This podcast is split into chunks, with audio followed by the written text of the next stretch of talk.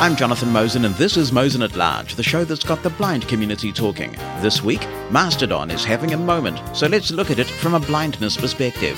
How relevant is ham radio today, and how do you get started? And a fix for the serious ESET experiences many of us have been having.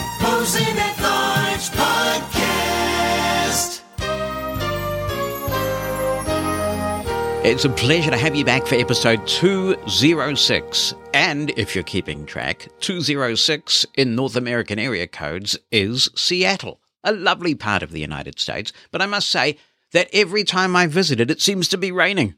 I'm not sure whether it's me. Perhaps I attract the Seattle rain or something, like the rain god in one of Douglas Adams' Hitchhiker's Guide to the Galaxy books. I'm not sure.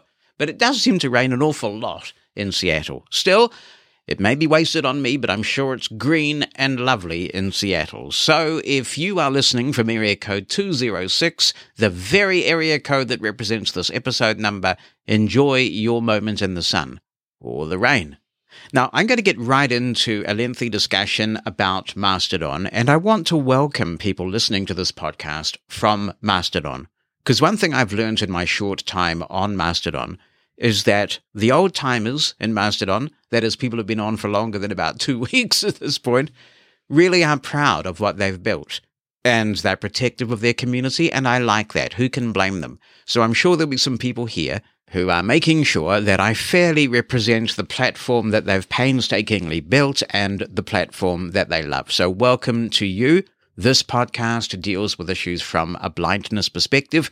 So while some of the things that I'll talk about are general, they're all done through a blindness lens, if you will. Now, with all the Twitter shenanigans of late, there's been an increasing interest in Mastodon, so I'm going to devote quite a bit of time to this open source social network. I'll do a little bit of demonstrating at the end, but mostly I want to take time to explain some key concepts of Mastodon.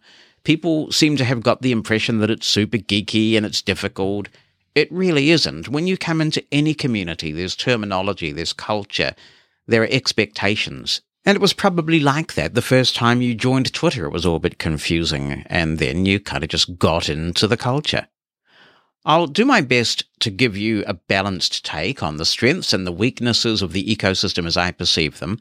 It's not my intention to try to persuade you to use the service, although I must admit, I started this a little bit skeptical, a little bit on the fence. Now I am a major Mastodon enthusiast, at least for now.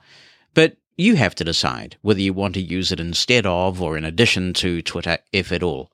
I hope, though, to give you some facts so you can make up your own mind about that. What I've noticed is that, not surprisingly, given the source, a lot of misinformation is being spread about Mastodon on Twitter.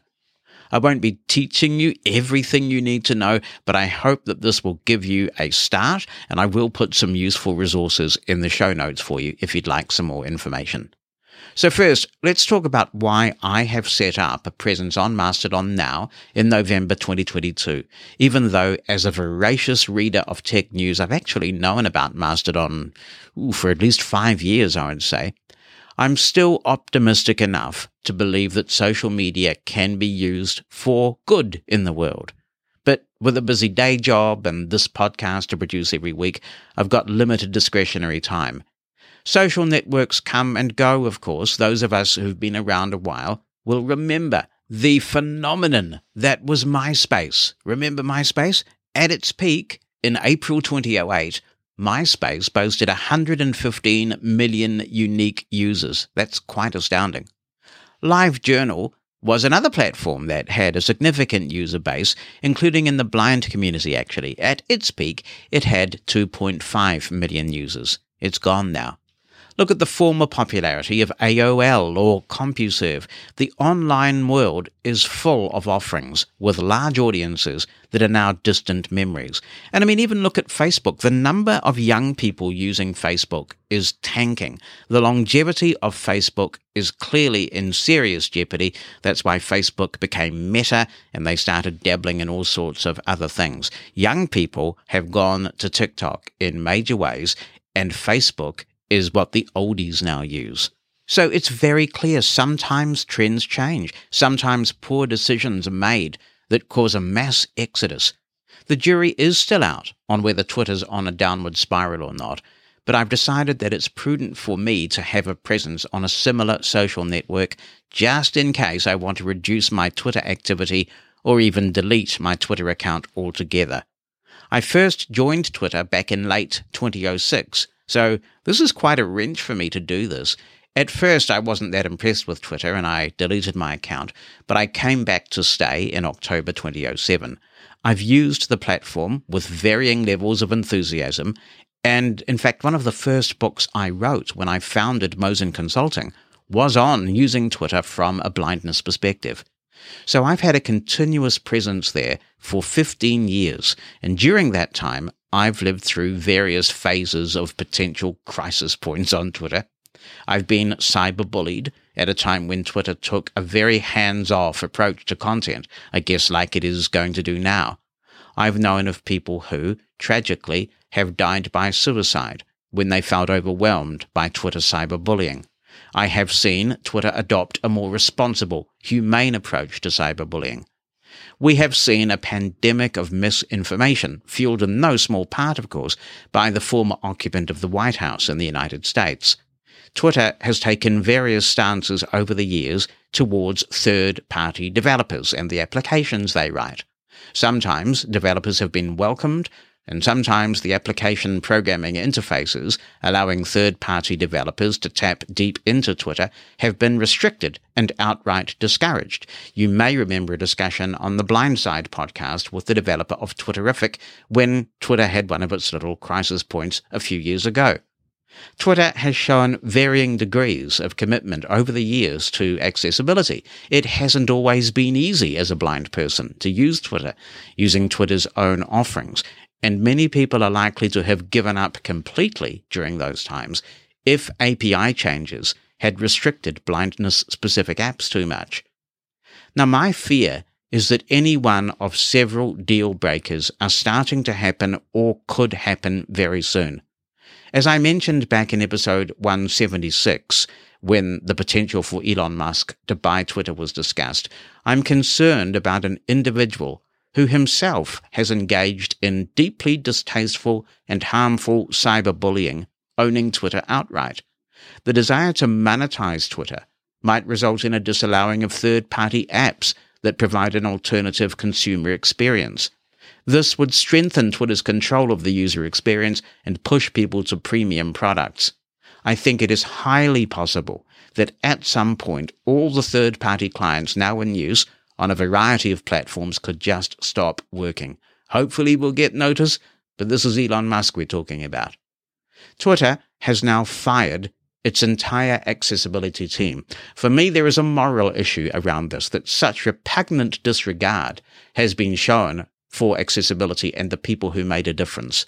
It's possible then that future new features could have accessibility challenges. In other words, they might just not work with your screen reader. The number of content moderators has also been cut significantly, and anecdotal evidence suggests that there's already been a significant uptake in hate speech. It is very possible that disabled people won't be able to discuss accessibility issues or other issues of discrimination without incurring significant abuse that won't be moderated. If you, like me, have been on Twitter since nearly the beginning, you will remember the frequent Twitter outages because the infrastructure didn't exist to accommodate its growing user base. In fact, there was even a website devoted to telling you whether Twitter was down at the moment or not. Infrastructure has just been trimmed to save money, and it may be that the service becomes unreliable when it's needed most as more people flock to the service than the service can cope with.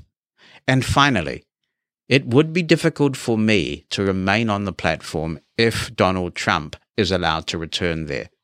In my view, someone who deliberately spreads misinformation and incites an attempt to overthrow a democratically elected government should not have access to any credible mainstream platform. So while I'm not ready to pull the plug on my Twitter account just yet, it pays to be prepared, and there could be any number of events which could cause me to delete my account fairly quickly.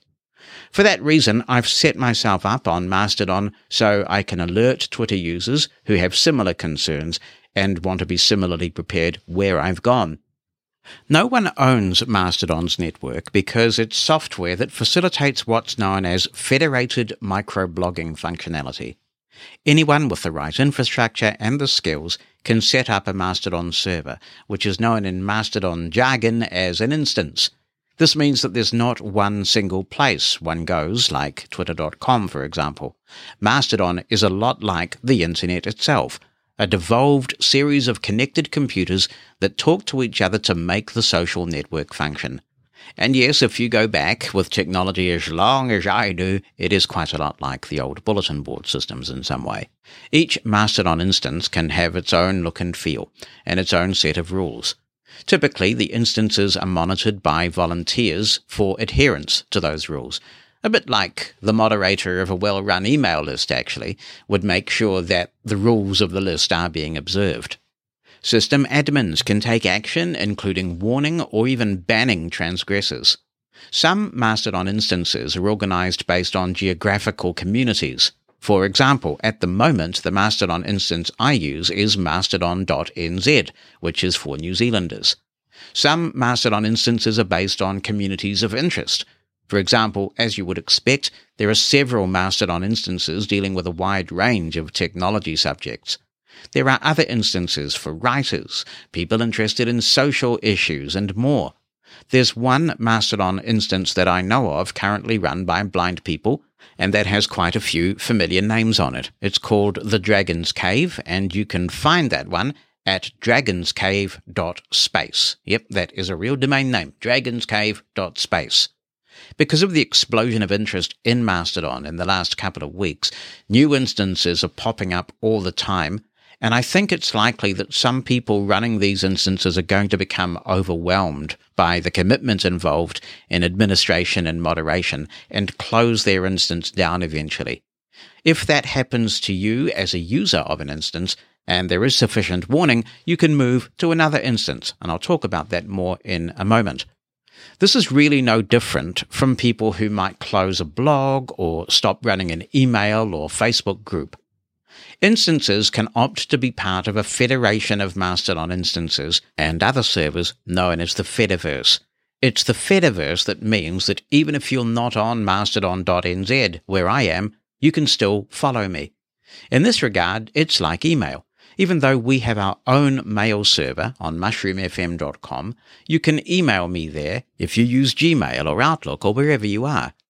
Mastodon usernames are a bit like email addresses. So if you want to mention someone on Mastodon, you do what you would do on Twitter and you start the mention with the at symbol and then you type the username followed by the instance they're on.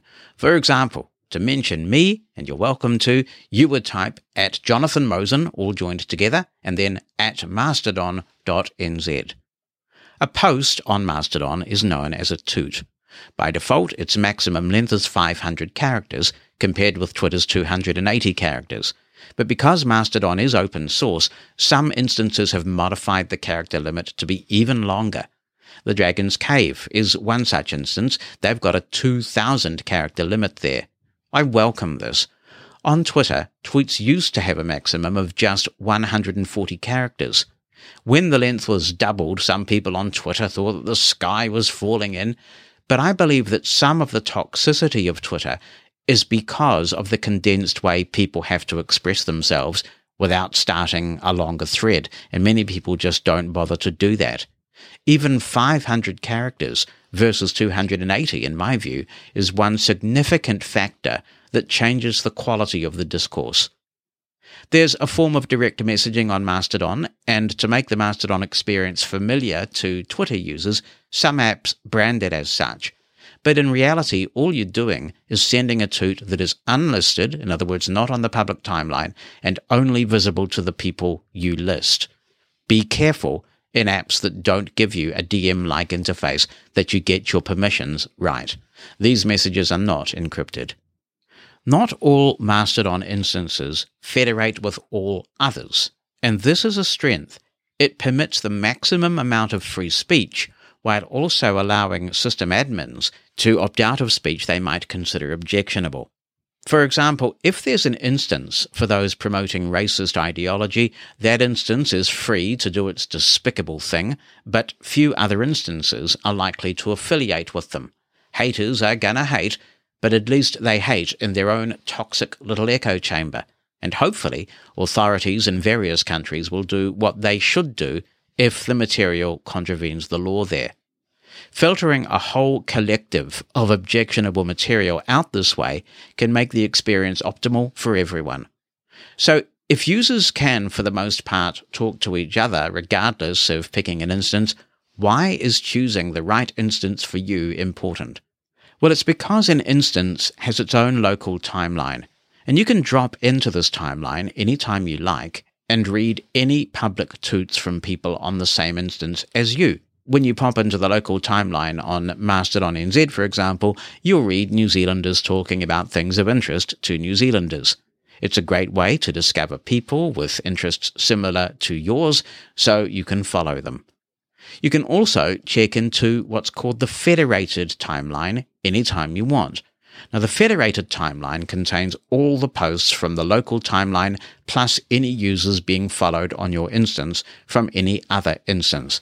For example, once I started following a few blind people around the place, those people started appearing in everyone's federated timeline on my instance. It's fun to browse the federated timeline sometimes, and I have connected with some people that way that I otherwise wouldn't have discovered. And you have your own timeline, of course. This is much like Twitter. Your own personal timeline consists of people you have chosen to follow. So, how do you choose an instance? Well, first, it's important to note that you're not making an irrevocable decision. There is a well established protocol for moving instances. Your posts aren't moved across, but all your followers are. To get the people that you're following at your new instance, you'll need to manually export your followers list to a CSV file and then import it. If you've ever switched podcast clients on iOS, it's similar to that process where you export your list of podcasts from the clients that you're moving from and import them into the new app that you're moving to. Unless, of course, one of those apps is Apple Podcasts, because that doesn't offer this courtesy. You might ask someone you know on Mastodon to recommend you an instance, or you could use your favorite search engine to type in Mastodon instance, followed by a geographical location or community of interest, or you could search what's on offer at joinmastodon.org. It is essential to check out the rules of the instance before you join it. There are plenty of places to go, but whoever's running the instance is the queen or the king of that instance. They will set the culture, they will determine what kind of content isn't acceptable. As someone who has been the victim of cyberbullying, I feel safest on a well moderated instance. Once you have your account set up, you can follow a user on any instance, and when you do, just like on Twitter, their toots will appear in your timeline. You can protect your account, so you would have to approve your followers. It would be a follower request that you receive. You can favorite toots and you can boost them. I have seen one or two apps calling this reblogging, but it's usually called boosting. Boosting is the Mastodon equivalent of a retweet. There's no quoting ability in Mastodon, and that's a deliberate design decision because they say quoting discourages communication between people and encourages talking at people. The Mastodon experience will feel a lot more like the Twitter of old to anyone who currently uses Twitter's own official client or website. Twitter, for some time now, has used an algorithm to prioritize tweets based on what it thinks will interest you, and it also shows ads. Mastodon is much like the experience you would see if you were using a third party app like Spring, Twitterrific, TW Blue, or TweeseCake. Toots are displayed in reverse chronological order, and there is no algorithm of any kind working any magic or evil. For this reason, if you favorite someone's toot, it feels nice to be recognized that way if you are the author of that toot. And it's always nice when my phone goes ping with a favorite but it does not promote the visibility of the content in the same way that it would using Twitter and its mysterious algorithms. Since there is no algorithm, making content easily searchable is a user responsibility. There is one very important thing to understand about making content searchable on Mastodon, and that is that it isn't publicly searchable unless you use a hashtag. So let's say that I want to send a toot discussing an accessibility issue that I'm having with a website. If I sent a toot saying something like, I'm having major issues with the accessibility of this website, what are others seeing? only those who follow me or who are looking at any of the public timelines will see that toot. You can't simply search on any word in that toot. But if I want to make the toot even more findable, perhaps by people with an interest in the subject matter, I can use a hashtag because hashtags are searchable. As the content author, this gives me far more control than I have on Twitter and it minimizes the chances of being trolled. Even better, with Mastodon, there is a way on many instances or clients to follow a hashtag so that it appears in your timeline. That way, when someone toots with the hashtag, it just magically appears with all the other toots that you are reading. No need to do a special search for that hashtag as is required on Twitter. Following hashtags is also built in to Mastodon 4.0, which, as I record this, is close to release. Another significant cultural difference between Twitter and Mastodon is that on Mastodon you are expected to show respect for others and use content warnings. Now, this can take a bit of getting used to because when people think about content warnings, they often just think it's sexual content. On Mastodon, content warnings have a much broader use. Content warnings are about triggers. For example, people use content warnings before posting political content because in this highly charged era in which we live, political content can be stressful and triggering. If you're posting about discrimination that you've experienced as a blind person, you may want to put that behind a content warning. If you think the content might distress someone, put it behind a content warning. When you do this, the reader will be told about the type of content that the toot contains based on the content description that you've provided, and then they can choose to reveal the content or not. If you, as the reader, want to allow all content through, you can set your preferences to do this automatically.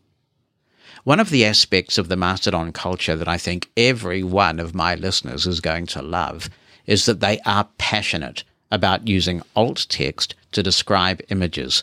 Repeat offenders are often called out for it.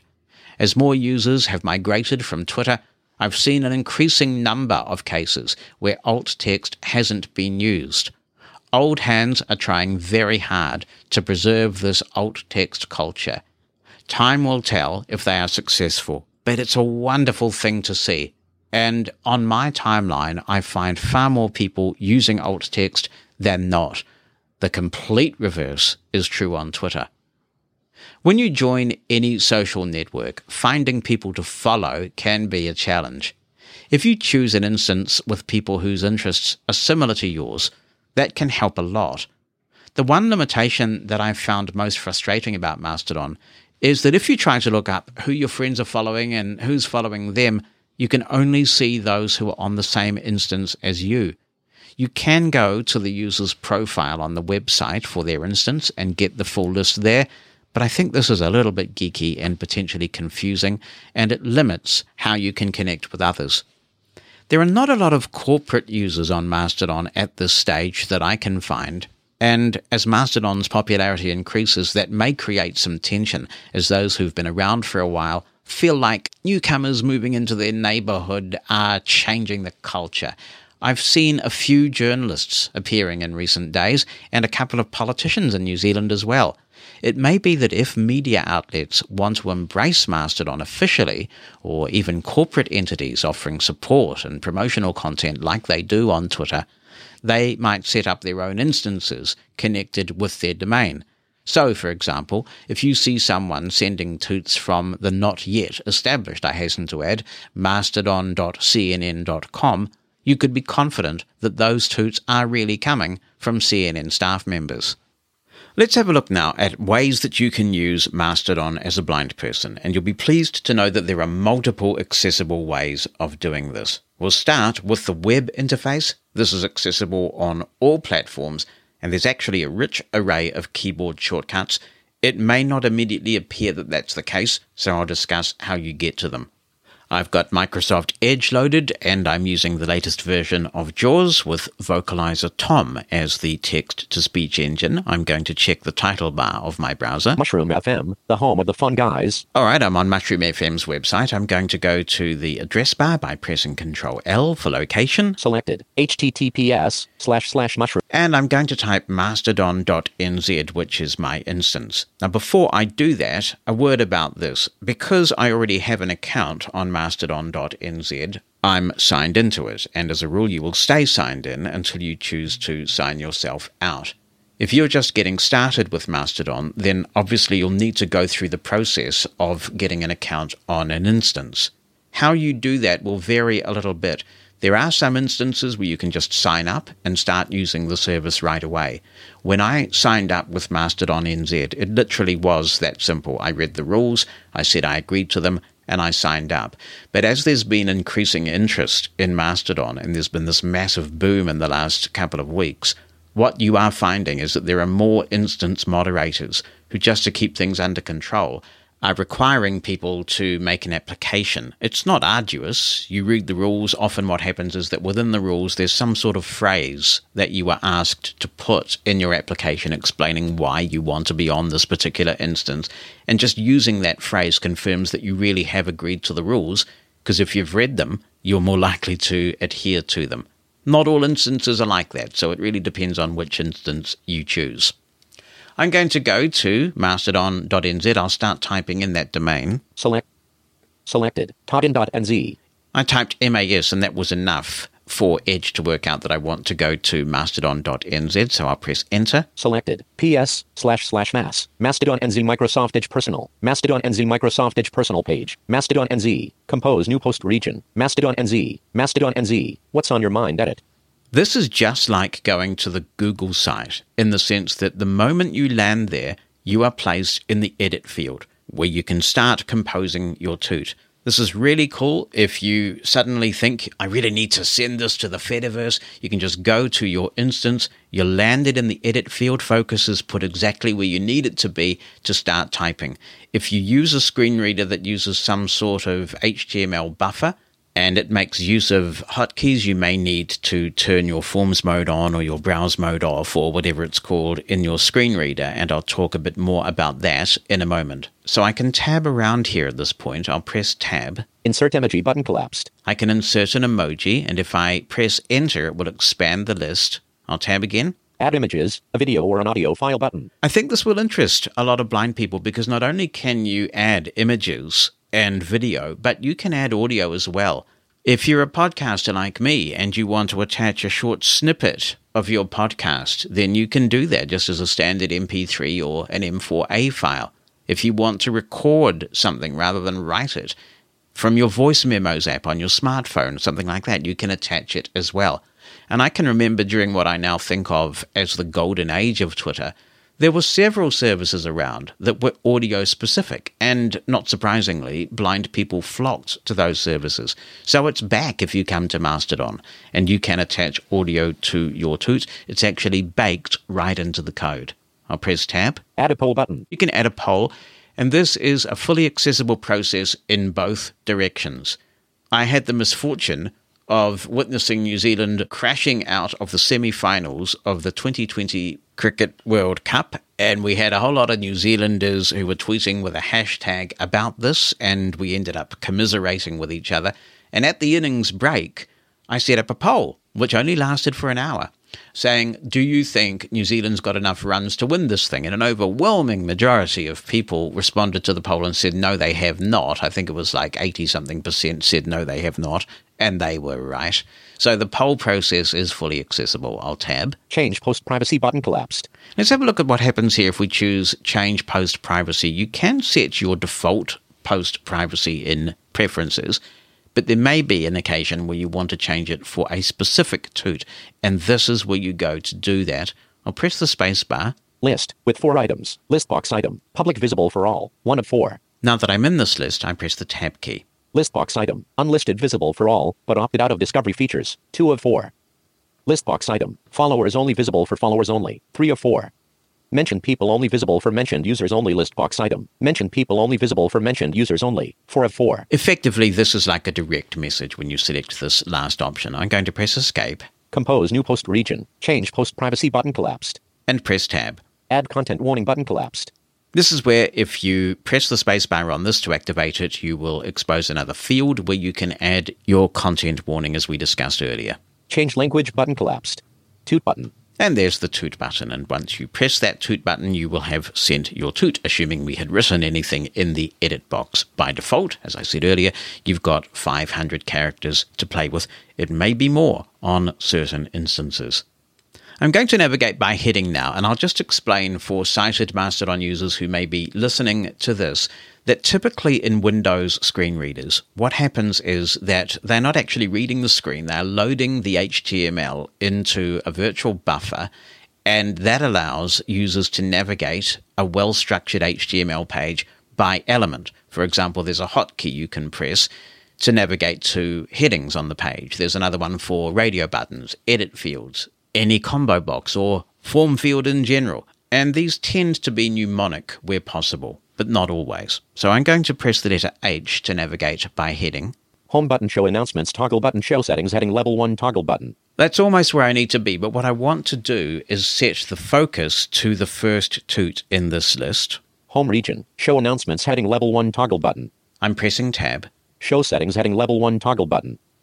Article. Now, it's that word article that's key because we've got to the right region of the page now. So if I press tab one more time, Darcy Bernard, if you're new to Mastodon like I am, you can use this tool to see if anyone you follow on Twitter is also here. I believe it does this by looking for Mastodon IDs in people's Twitter profiles, or their screen names, so it may not find everyone https slash slash pruvisto.org slash debirdify slash November 10th, 8.37 a.m., DHS Darcy at dragonscape.space, Mikoda is at iaccessibility.social boosted link. That's an excellent tip, by the way. There are tools that are scouring Twitter for Mastodon usernames to help people discover each other on this new platform. So if you are on Twitter and you're going to be using Mastodon, then add your Mastodon to your Twitter bio.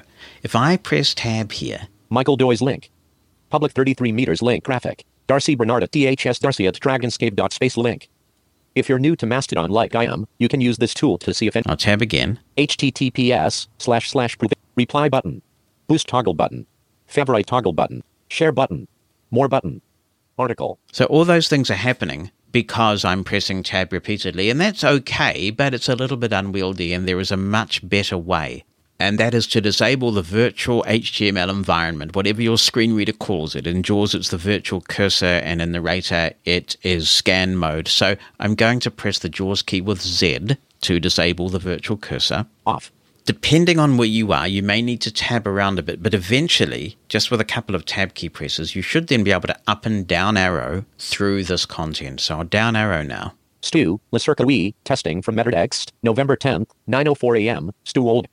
And now you can reply to it by pressing R, you can boost it. There's a whole lot of hotkeys. I can down arrow again. Dr. Sarb Johal, verified, time to sort birthday gifts for niece and nephew in London number XP, November 10th, 8.58 a.m., Sarb. And as is the case with a lot of these user interfaces, which are consistent actually across platforms like Twitter and Facebook, you can use the J key and the K keys to do the same thing as down arrowing and up arrowing. I can press Alt N, for example, Compose new post region, edit. And I'm right there in the Compose New Post region. You can navigate to the search field. You can do almost anything that you need to do from the keyboard. When I first looked at this and I saw a link on my Mastodon instance, it's called Hotkeys. And if you try that link, you will get to a very accessible table with all of the hotkeys that you can use in the web environment. I actually thought they were broken. I thought they didn't work. But the trick to it is to first land yourself in a toot and then turn your virtual browser environment off, and then the hotkeys work beautifully. In Apple environments, it may even be easier because they tend not to use the same approach that Windows screen readers have adopted. Now, there is another web interface that may be just a bit easier because you don't have to mess around in the way that we just did to be in the right place. The nice thing about Mastodon is because everything's open, Mastodon is not reserving certain features for its own website or app. The user experience should be quite similar if the developer has chosen to implement all the features available in the API. So, an alternative web interface from the official one that I would actually recommend is called Pinafore. And we'll go to the browser address bar again. I'll press Control L. Selected. And now I'm going to type Pinafore. That's P I N A F O R E dot social. Pinafore dot social. And I'll press Enter. Alert. App available. Tour regions, two headings and 50 links. Mastodon.nz, home navigation region list. And And I'm using Pinafore quite a bit, so I have already logged into Pinafore and it knows that I'm on mastodon.nz and I'm logged in. The authorization process for third party apps is really straightforward and it is similar in many respects to Twitter. So, what happened was when I first used Pinafore, it asked me what instance am I on. It then saw that I was already logged into that instance, and I got a simple screen inviting me to give access to Pinafore to my Mastodon account. Be careful, obviously, and make sure that you're doing that with something credible. I'm going to just turn off my virtual cursor with the JAWS key with Z, Off. and it doesn't matter where I am.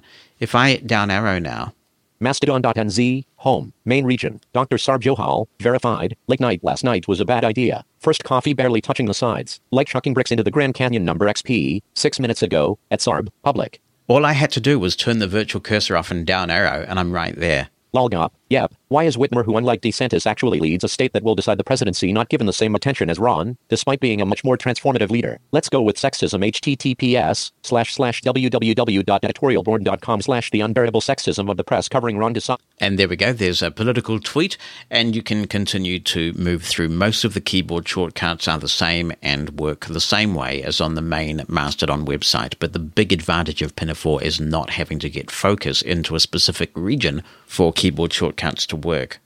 While we're talking about desktop platforms, let's take a look at TweeseCake. Now, for those who've not heard of it, TweeseCake is a brilliant app. It is a multi purpose app. It works well with Twitter, with many of the features that you would expect from the blindness specific Twitter clients. It also works with other services too, though. You can look at RSS feeds, so that would include podcasts. You can also use Telegram. You can browse your computer. It's got a really nice radio application in there, and it supports Mastodon. When I got on Mastodon, TweeseCake support was quite rudimentary. It was very much a work in progress. Well, a lot of progress has been happening in recent times. As I put this recording together, I think it's fair to say that there are a few kinks to be ironed out, but progress has advanced significantly in a very short time. And if you're using Twitter anyway, and you want to be on both platforms, then why not do it from the one client? TweeseCake works on Windows and it also works on Mac. So I have TweeseCake open now. TweeseCake, config, 1 of 6. I'm in the config session, and if I press the letter M, Mastodon, Jonathan Mosen at mastodon.nz, 5 of 6. that's my Mastodon session. So I'll press Tab. Timelines list box, home, 1 of 5. We've got Home, Sent, 2 of 5. Notifications, 3 of 5. Federated timeline, 4 of 5. Local timeline, 5 of 5. The federated timeline and the local timeline will not show up automatically. You have to make them show up. To make the federated timeline show up, you press Alt P, and to make the local timeline show up, you press Alt L. You can also make it disappear again by dismissing the buffer, and there are commands in the invisible interface to do that as well. For example, if I go Notifications, 3 of 5. to my notifications and press Tab, List view. I'll go to the bottom of the list. Laney Carmelo Laney Bird 91 followed you. Multiply disabled number Christian woman. Totally number blind. Number autistic. Chronically ill. Student studying software development and number accessibility testing when health allows. Passionate about number disability rights and number accessibility. Mom to a miniature pancher named Squeaker and a cat named Jericho. Interests include working with technology, reading, swimming, gaming, and listening to music. Two hours ago. 145 of 145. Not selected. One of the things I really like about Mastodon, and you see this in a lot of the third party apps, is that when you get a notification about someone following you, the bio is right there. And that allows you to very quickly tell whether this is someone that you might be interested in following back. So all the notifications, including mentions, are here. If I shift tab Timelines list box. Notifications. 3 of 5. and up arrow, Sent. 2 of 5. Home. One. There's home, so I can go in here. List view.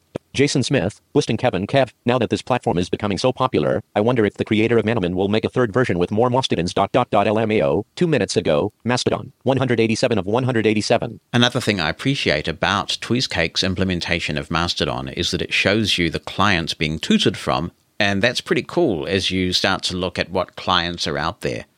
Just keep in mind that TweeseCake is in beta at the moment, and I think that the Mastodon implementation is particularly beta right now because it's actively under development. But there's a lot of really encouraging work going on with Mastodon in TweeseCake, and in fact with TweeseCake in general. I think this is a fantastic app. It's kind of like a Swiss Army knife that does all sorts of things. On mobile platforms, we are spoiled for choice. I'm an iOS user, so that's what I'll concentrate on predominantly but I will convey some advice that I've received from Android users as well. There is an official Mastodon app for iOS and for Android. Some Android users have told me that the Mastodon app on Android is okay. Other people have said that a far better option is called Tusky. This is a third party app that is spelt T U S K Y.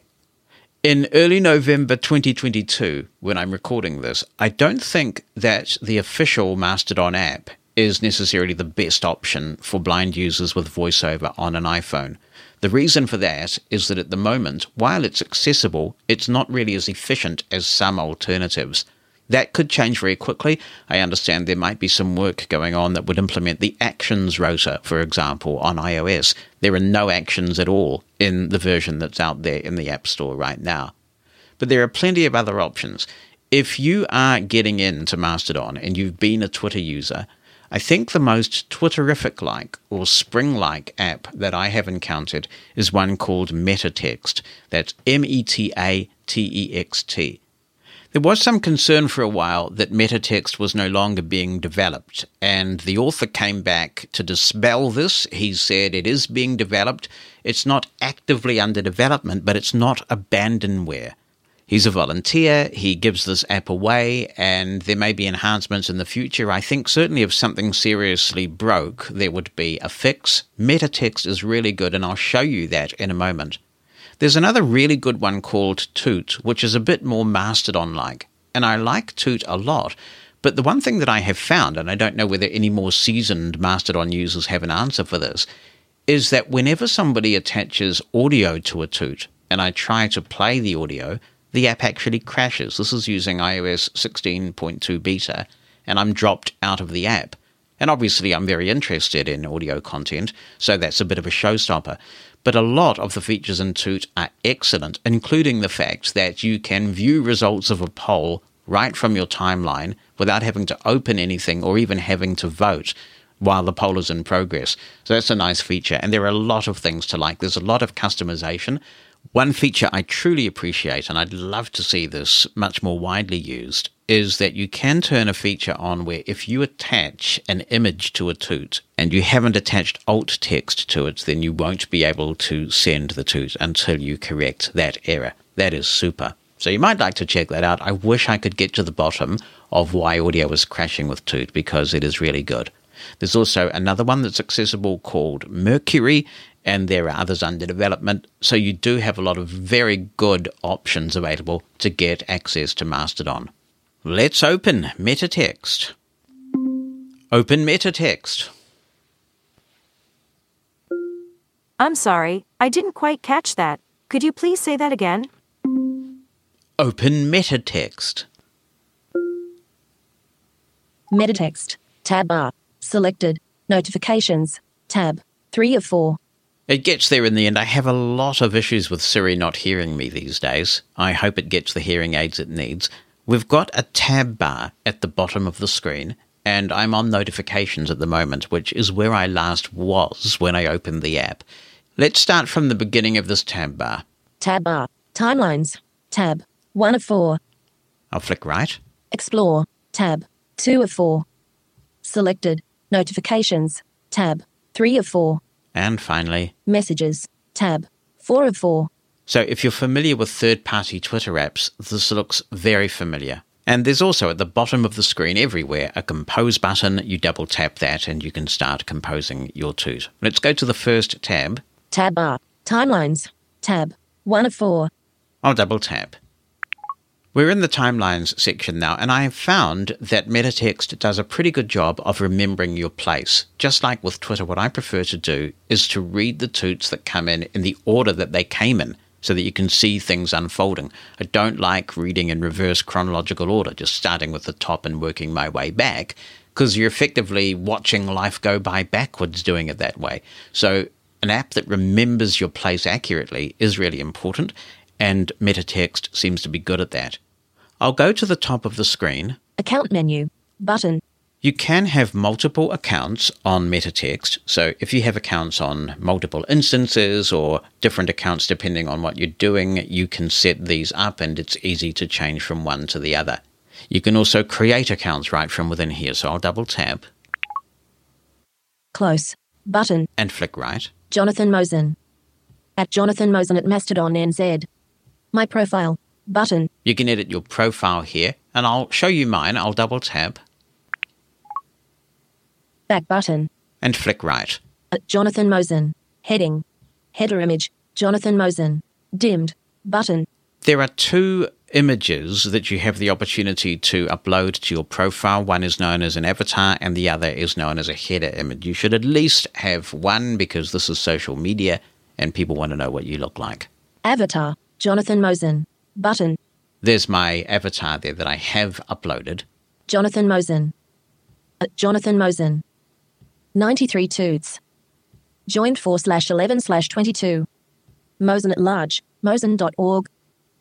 The Mosen Explosion. MushroomFM.com slash Jonathan Mosen. Verified Sunday, the 6th of November 2022. Let's explain what we are seeing here. You can add metadata, and that can be any metadata that you like to your profile. So there's a label field, and then there's also a content field.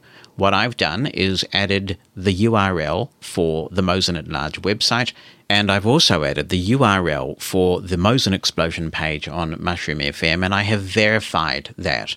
The way that you verify yourself is not to pay $8. What you can do is if you have a website that you have control of, you can add a special kind of link back to your profile. And that link can be anywhere on the page. It's all explained in the Mastodon docs, which are quite comprehensive. It's a fairly geeky subject, but if you want to verify yourself, then that's actually all that it takes. I'll flick right. Husband, dad, hashtag accessibility geek, proudly totally blind, disability advocate, CEO of Workbridge Incorporated, broadcaster on and owner of Mushroom FM, host of the Mosen at Large hashtag podcast, Beatles fan, cricket nut, member of the New Zealand Order of Merit. Opinions here are mine because I thought of them myself. So there, that's my wee description, and it really is important to have one.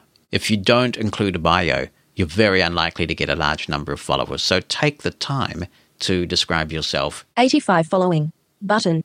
160 followers, button. Those are buttons, so by double tapping them, I can get the full list of people that I'm following and people who are following me. I'll flick right. Selected, toots, button. 1 of 3. This will display a list of all my toots. I'll flick right. Toots and replies, button. 2 of 3. That's an even bigger list because it shows not only my toots but replies as well. And finally, Media, button. 3 of 3. I can show all the media that I have sent to Mastodon. I'll continue to flick right. Jonathan Mosen, not our night. But it's been fun on the Mastodon. Good night. And there's my list of toots that I have sent. I'm going to perform a two finger scrub. Account menu, button. It's great that Metatext supports that gesture. It's an easy way to activate the back button, and it does actually drop you all the way back to the main screen. So I'm going to double tap the account button again. If you double tap and hold, or triple tap this button, by the way, you get a different screen and you can add a new account from there. Jonathan Mosen. At Jonathan Mosen at Mastodon NZ. My profile, button. Accounts, button. You can also look at accounts from this screen here. Lists, button. Just like Twitter, Mastodon supports lists. So if you want all your technology people in a particular list or blind people in a particular list, you can absolutely do that just as you do on Twitter. Favorites, button. When you favorite a toot, it will pop into this list and you can go and browse them later. Bookmarks, button. This gives me a chance to talk about something in Mastodon that I haven't covered yet. When you favorite a toot, It's kind of a nice way to make the author of the toot feel good because they'll get a notification to say that you've favorited it.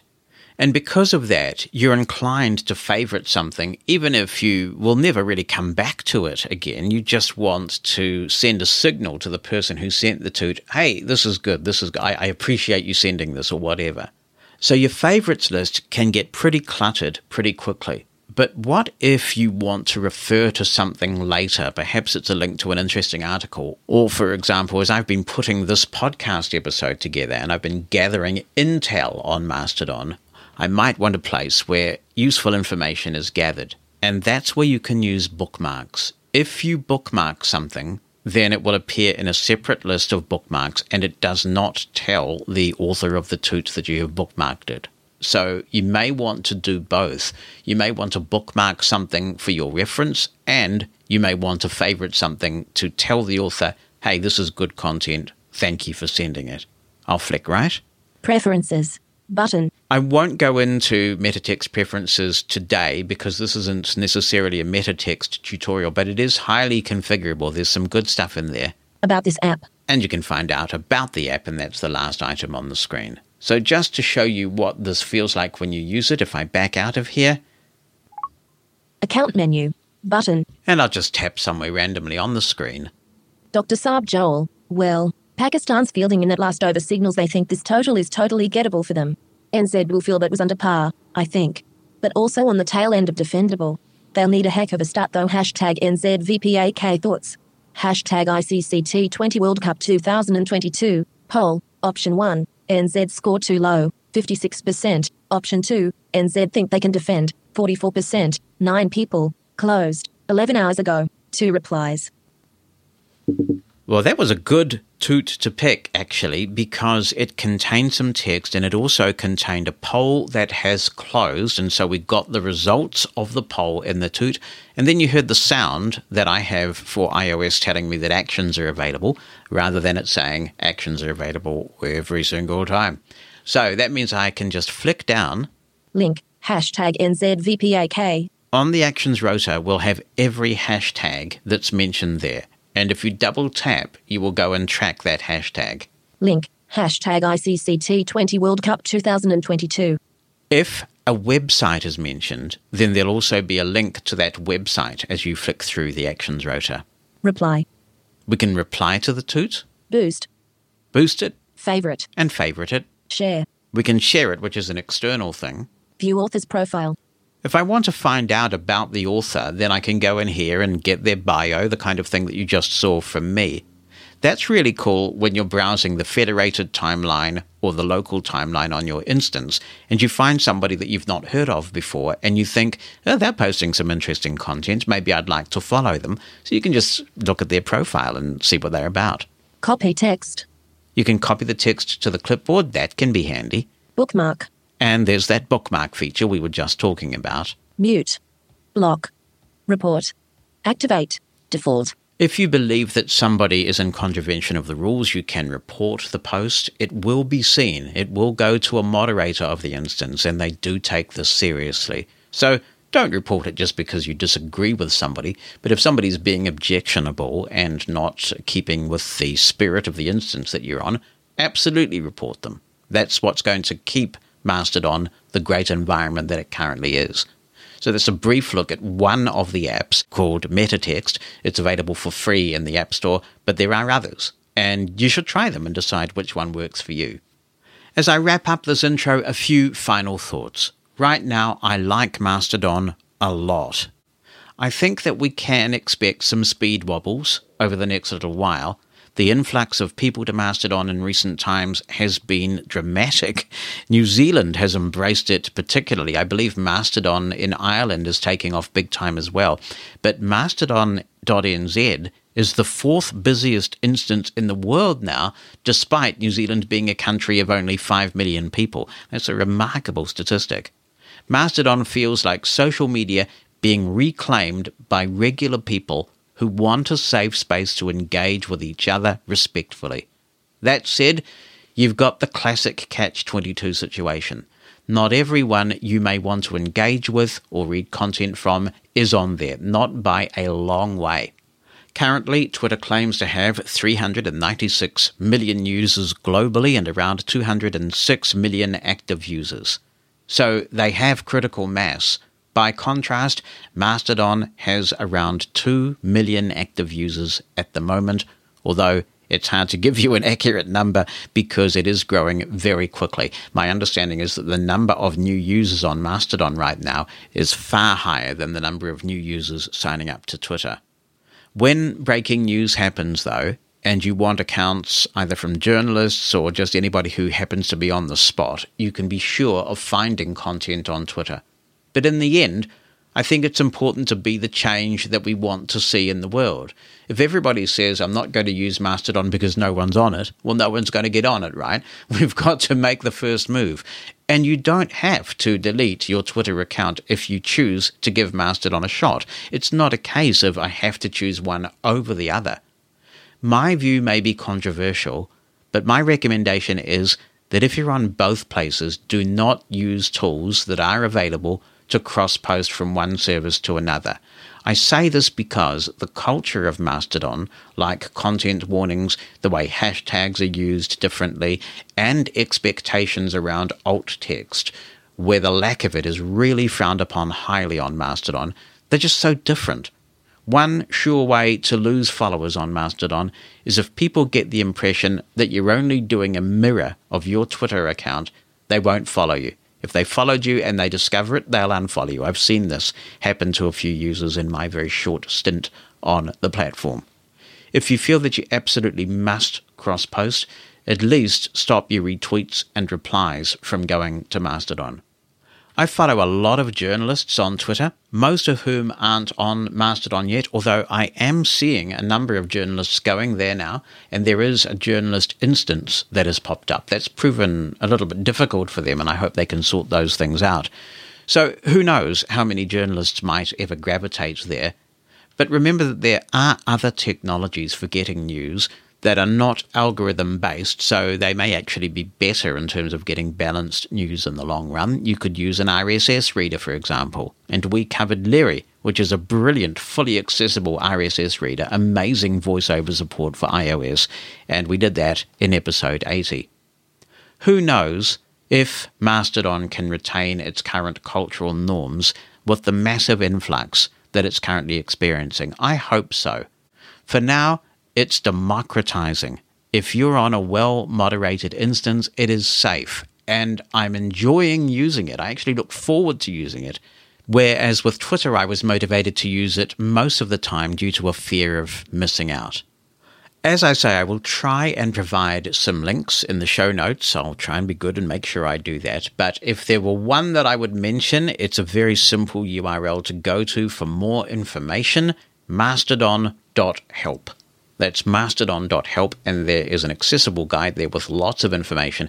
If you can get yourself on Mastodon, it is a very friendly community. So if you can get yourself signed up, you will find plenty of people who are all too willing to give you any advice to clarify any concerns that you have. Good luck, and thank you to everyone who has built Mastodon. It's quite an incredible environment and community, and it's renewed my faith in people power and technology. We can make transcripts of Mosen at Large available thanks to the generous sponsorship of Pneuma Solutions. Pneuma Solutions, among other things, are the RIM people. If you haven't used Remote Incident Manager yet, you really want to give it a try. It is a fully accessible, screen reader agnostic way to either get or provide remote assistance. These days, not a day goes by that I'm not using RIM, and one of the ways I use it is to either receive or provide technical support from family members. I'm kind of the tech support guy in our family, so I quite often get questions from family members that they want me to solve. It's not realistic to expect them to install a specific screen reader, even the demo. So before RIM came along, I found myself having to try and talk them through what they needed to do. Now I can tell them to go to getrim.app. That's G E T R I M dot app. Install a simple application on their Windows PC, and just by exchanging a code word, I can have a look at what's going on. I can either run the rater on their system, or if you're using NVDA, you don't even have to do that. It's an amazing tool, so do check it out. RIM from Pneuma Solutions at getrim.app.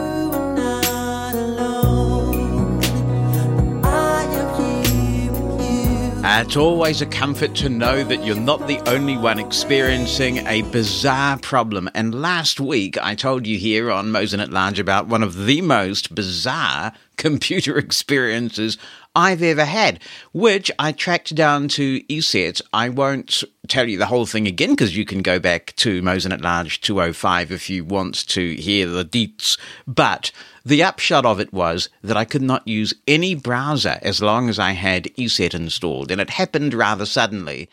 And I've had people throughout the week letting me know, whoa, this is happening to me. And it's interesting because it's progressively happening to more people, or at least it was. There may be light at the end of this tunnel, but at least for a while there, a lot of people were getting in touch saying, hey, this is happening to me too. And you just can't use the browser anymore. And people were resorting to uninstalling ESET because that seems to be the quickest way to resolve the problem. Now, we do have an answer here. I just didn't have the opportunity to make contact with ESET. So I'm not saying that they wouldn't have been helpful to me. It's just really busy for me. And the quickest way to just get back to normal was to uninstall it, get back to Windows Defender, and go on my merry way. But Brian Hartgen, Brian Hartgen, have I got that right? Brian Hartgen. No, I'm not quite doing it like he does it. Brian Hartgen. Brian Hartgen. Oh, well, I don't know. He does it better than me. Funny that. He says in an email here, which is very kindly written up, and I appreciate this. The reason apparently this occurs is because there is an option in ESET Secure Browser which does extra processing of keystrokes. A screen reader is not able to interact successfully with the keystrokes once they are scrambled, which is why when your daughter was connected to the computer, she could use the keystrokes, but you could not. While I am sending you these instructions, two things have happened. Because I should just cut in here and say Brian experienced this, and this is why he decided to investigate. He says, first, the build number has been updated. So I don't know if they've pushed out an update to deal with this. I hope so because you would think they might be able to detect the presence of a screen reader and respond accordingly. The second thing he says is that now, if I reset the options back to their defaults, it still works, which is why I think there may have been some kind of update. But anyway, let's do this and make sure that nobody has this problem ever again who listens to Mosen at large and gets the intel. Open up, says Brian, the ESET security window. Press F5 for advanced setup. Tab to the web and email button and press space. Tab to the web access protection button and press space. Uncheck the box Enable Web Access Protection. Thank you, Brian. I appreciate you looking into that, and it's great that when you did contact ESET, they were onto it. And Brian said he was speaking with a knowledgeable person who was able to assist with this. But obviously, it would be very helpful if they've got some means of changing the behavior based on the presence of a screen reader. But if you have had your computer totally disrupted like a number of us have this week, that is the fix without having to uninstall ESET. Be the first to know what's coming in the next episode of Mosen at Large. Opt into the Mosen media list and receive a brief email on what's coming so you can get your contribution in ahead of the show. You can stop receiving emails anytime. To join, send a blank email to media-subscribe at mosen.org. That's media-subscribe at mosen.org. Stay in the know with Mosen at Large. Andy Smith writes in and says, Hello, sir. I love the podcast and have been listening for a long, long time. Well, thank you, Andy. Congratulations to you and your family on the awesome news. Man, you are getting old, says Andy. Well, we'll keep you around anyway, Andy. I was wondering if you or your listeners might know anything about ham radio. I know pretty much nothing, but thought it might be a fun hobby to get into. My understanding is there's an exam that one must pass in order to obtain a license, but I was hoping that the Mosen at Large community might have good, accessible resources for study material and also good radios to buy, as my understanding is that the majority of radios are not all that accessible. Well, this is a great topic and it reminds me of when I was a kid and I used to listen to a bunch of blind people, first of all on the old VHF ham repeaters And then way up on 75 meters, I would hear blind people talking away from right around the country and beyond. But I never got into ham radio because then technology came along and I got distracted. Someone who's done both, very tech savvy and into the ham radio stuff still, is Jim Kutsch. And so I thought we'd have a chat to Jim. He can give us lots of answers. Great to talk with you again, Jim. Thanks for coming on the podcast. Oh, thank you, Jonathan. And uh, besides seeing eye dogs, you're talking about my uh, other most favorite topic, ham radio. There you go. When did you get into it? Actually, I started when I was in high school. Uh, my blindness was a result of a uh, backyard chemistry accident uh, when I was uh, in my junior year of high school. And I was always interested in radio, the same way you and many of the, the listeners here to the podcast talk about uh, chasing down those long distance AM radio stations at night and trying to see how far away you can hear and all that. I did all that. And after I lost my sight in the accident, the folks in the local radio club heard about my accident. It was publicized in the newspaper and they knew from neighbors that I was interested in radios. I sort of did a radio repair business. Back then, it was a, just a question of testing tubes and replacing whatever tube was, or valves as they're called in other parts of the world, that might need to be replaced. So folks knew about my interest in electronics and radio, and some of the local hams said, Why don't you do ham radio? And I said, Well, I've always wanted to do that, but didn't know how to do it or how to get involved. So I started studying and about um, halfway through in December of my senior year in high school, I set for the exam and got my first level license. There are multiple levels of licenses in the US. There used to be five levels. It's now been reduced to only three. And other countries of the world, some have only a single level, but most have more than one level of expertise, which give you more privileges the higher you go up the levels. We've had some pretty major natural disasters in New Zealand, and when they happen, I'm reminded of how the ham community is still very important because when all the cell sites go down, the technology is broken, you have the ham radio community assisting. But how big is ham radio today, and what role does it play in the world? The disaster recovery is a big part of ham radio. One of the sayings amongst many hams is when all else fails, there's ham radio. And if you think about it, for you and me to be having this conversation tonight and recording this, or for you to use the internet or anyone to use the internet, we are dependent on literally billions of dollars of technology around the world. Whereas when that fails, which has a lot of points of failure if you really think about it. Power can go out. Uh, even cell towers that are on battery backup, the the power can be out long enough that the batteries go down. Cables can be cut. Even fiber optics cables can be cut. Satellites can be interfered with. Solar flares, all of that. But if you think about it, for literally a few hundred dollars and a wire in a tree, the ham radio operators can still communicate with each other.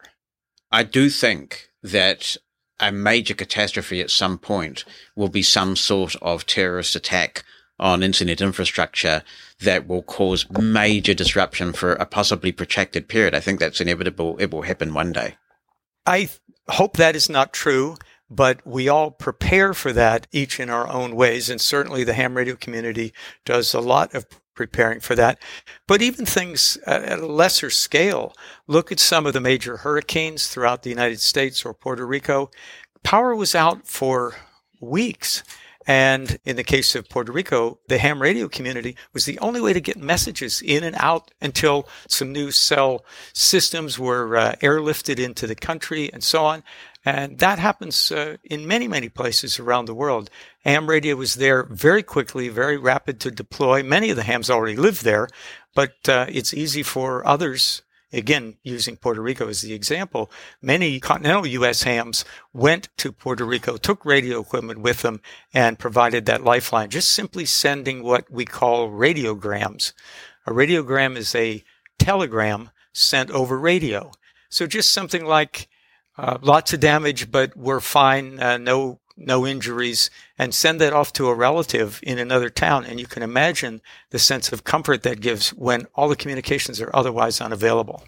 And obviously, those are extreme situations. What about the day to day use of ham radio these days? What's the advantage of having a chat with someone over the airwaves as opposed to, say, using WhatsApp or, or any number of other technologies that are out there? Very good point. So let me take us back in history just a little bit. Ham radio was the first social media. Before all of the social media of today, again, I was licensed in 1967. And at that time, long distance phone calls were very expensive. Families would wait until the lower rates on the weekends to, you know, call Aunt Mary in a, a faraway town.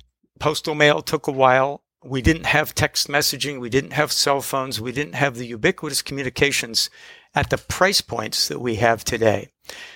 Yet folks could get on ham radio and talk truly long distances just for the sense of catching up with somebody, keeping in touch with a friend, perhaps from college, or a friend from your hometown if you're away in college. Yes, today we have these other technologies, but one could ask, well, why do we have so many of them? What's wrong with everybody using the same single social media platform?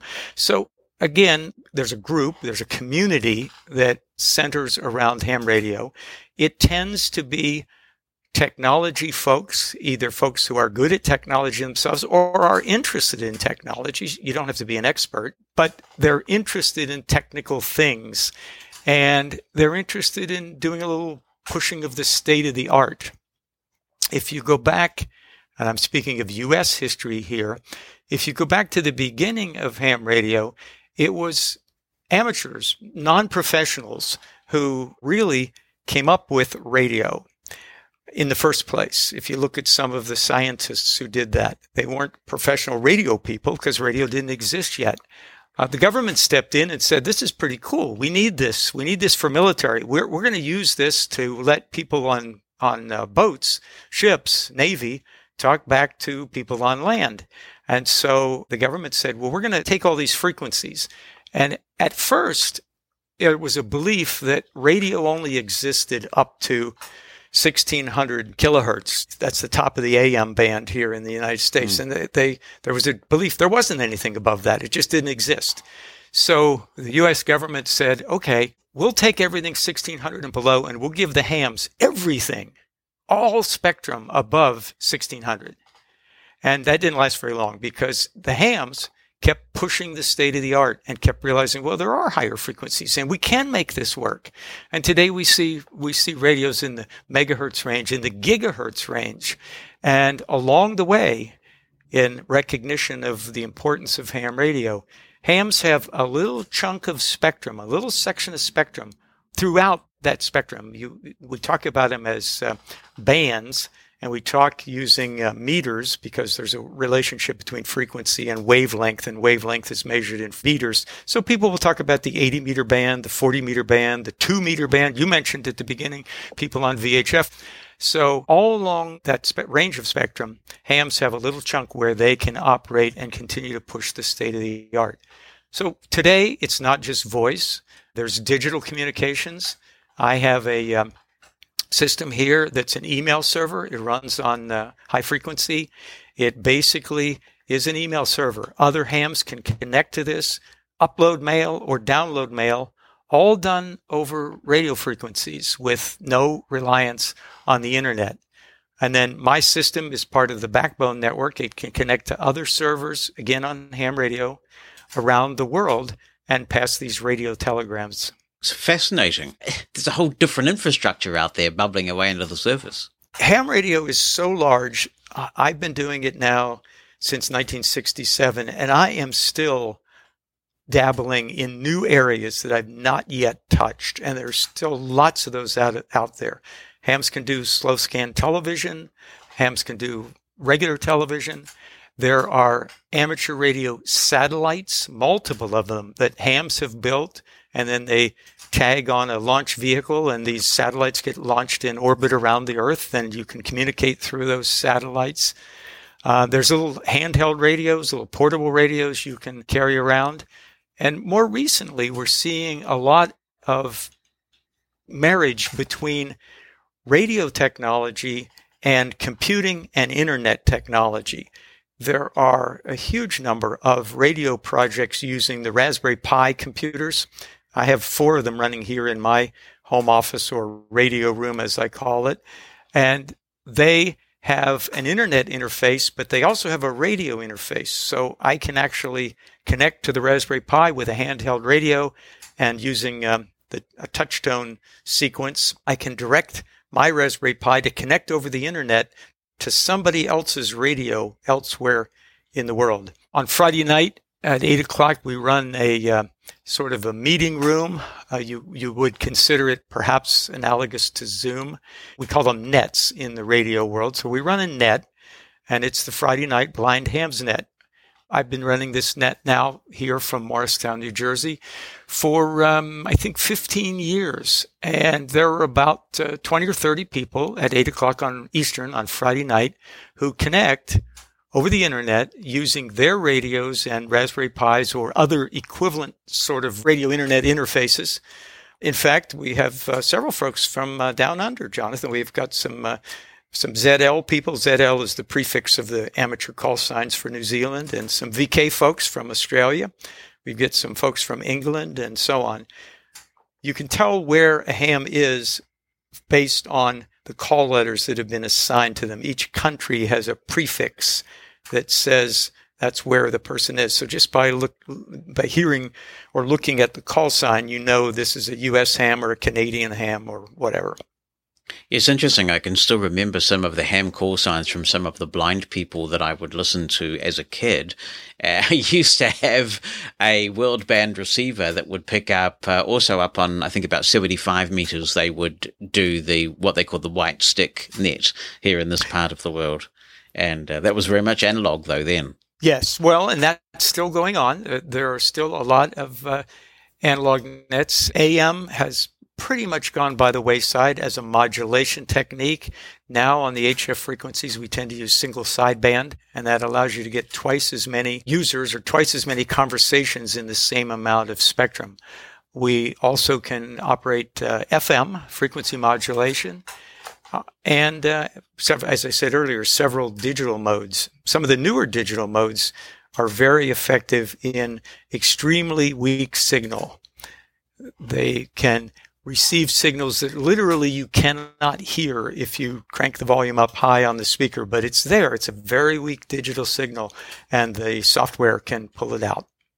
I suppose that ham radio is like a lot of these things where for some people, it's the geekery that dominates. It's sort of the challenge of what you can do. How far away can you pull a signal? It's a bit like, I guess, the distinction that people used to make between being a DXer or being a shortwave listener. And then there'll be some people who genuinely are mainly in it for the conversation. There are so many reasons to be in ham. Those those are but two of them. The DX, the chasing distance, is still very prevalent there are approximately 350 country entities around the world that uh, are recognized for ham radio. And one of the challenges is try to talk to as many of them as you can. There are certificates that can be had for proving that you've talked to 100 different uh, DX entities or DX countries. And then above that, every 50 more you get, you get a little sticker to put on your, your certificate. So I've been doing this since 67 and it isn't my primary drive, but uh, I have talked to 250 of the roughly 350 countries around the world in, in all those years. Others are into it for the social aspect of talking to people. You can leave a radio on all day long and other people in town are talking and you listen to their conversation you jump in if you want and just uh, have some, some company around the house. Others are into it for the geekery, as you said. They want to build new things and design things, write new software, see what they can do. Others want to do the emergency communications, so they train and practice and they make sure they have uh, batteries and uh, a go kit, as it's called, you know, a radio in a backpack or rucksack uh, with some batteries, and you can go go right away if there's a need for you to go to do communications. There are others who um, want to go to unusual places. Uh, one of the things more recently is uh, summits on the air, and you take your radio to a, a mountaintop somewhere set it all up and try to talk to as many people as you can. And people who aren't on the mountaintop, try to talk to those who are. so it is truly about as wide open as you can imagine as far as the, the things that are available and interesting to do. Whether it's any specialized area, podcasting is another one where people take a look at it. They think, I'd like to start a podcast. And then there's just so much terminology, so much equipment to consider, get your head around, understand. Where does one get started with ham radio? There are a lot of resources on the internet, of course. In the United States, there's the American Radio Relay League. That's an organization that other amateur radio operators or ham radio operators can join. There's uh, similar entities in other countries. Again, in the U.S., uh, there's an organization called Handihams. They're in Minnesota and they have some uh, accessible training material. They have newsletters and the like. So lots of places you can get started. And as you may know, there are levels of license. You do have to take a, an exam before your country's communications regulating entity. In the US, it's the Federal Communications Commission. And that test is a multiple choice test. In the US, the question pool is available ahead of time. So you can look at the hundreds of questions and get an idea of what you will be asked. And then the actual exam is a random selection from that pool of questions. Many years ago, back when I started, you had to be able to send and receive in Morse code. That requirement drop was dropped again in the U.S. in uh, the mid 1990s. Although Morse code is still uh, very attractive, I do a lot of Morse code, and a lot of other people uh, enjoy that as well. When all else fails, the Morse code can get through much much longer distance in bad noise conditions, bad signal conditions than voice because all you have to hear on the receiving end is the presence or absence of the tone. You don't have to decide what all, all the speech frequencies of actually being able to to hear human speech is far more complicated than just being able to hear Morse code. So, in a given set of noise conditions, it can go much, much further. What sort of things do you have to know to get your first uh, level of license in the United States? The tests are a combination of radio and electronic theory and regulations. Uh, you need to know the regulations. You need to know what you're allowed to do and not allowed to do. Hams are allowed to run a pretty significant transmitter power level. Uh, hams are allowed to run 1,000 watts, which uh, is that of many commercial radio stations uh, and probably more than some commercial radio stations.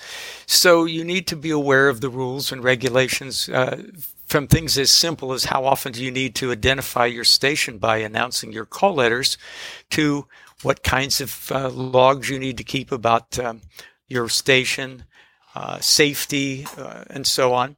On the theory side, uh, it's how to operate the, the radio, uh, a little bit of Ohm's law, a little bit of electronics.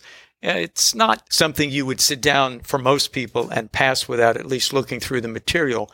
But the beginning level exam for anyone who is, is interested in working on it and has some, some technical interest and some drive, it's not that hard to pass. First level is called the technician's license.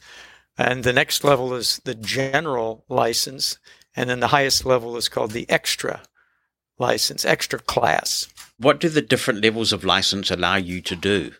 Mostly you are getting more spectrum, more places to operate. The technician licenses are limited to the higher frequency bands, the VHF, very high frequency, UHF, ultra high frequency, and uh, a little bit of the top end of the HF, the high frequency bands. And those tend to be line of sight propagation, meaning you're not going to curve that signal all around the world. There is a bit of an exception for the, the HF band that uh, technicians are allowed that, uh, that can, and a good day, get you all around the world. But it's very dependent on the sunspot cycle and how, what's happening in the ionosphere. The lower frequencies, which tend to be more reliable bands for any day, anytime communications, those uh, require the higher level licenses. When I used to listen to this stuff as a kid, I remember that there were VHF repeaters which would allow the signal to essentially be bounced because you'd trigger this repeater and it would be up on the top of a big mountain somewhere and allow you to do VHF or UHF with much greater coverage. Is that still a thing? Absolutely, that's still a thing. If you think about two of us holding a small handheld radio, a walkie-talkie type device, it's not going to uh, get very far because there are things in the way, other buildings, mm. uh, mountain or hill or something. But if you put a radio up on the top of the mountain, you can talk to it from the valley pretty well. And if that radio is a repeater, as you said, and again, translating the technical terms a little bit here, the repeater listens on one frequency and rebroadcasts whatever it hears on a second frequency. So that mountaintop repeater hears me talking in one valley and it retransmits on another frequency, and you in the next valley hear the mountaintop repeater, and you and I can talk to each other where there's no way we would be able to do that with our small radios with a mountain intervening between the two of us.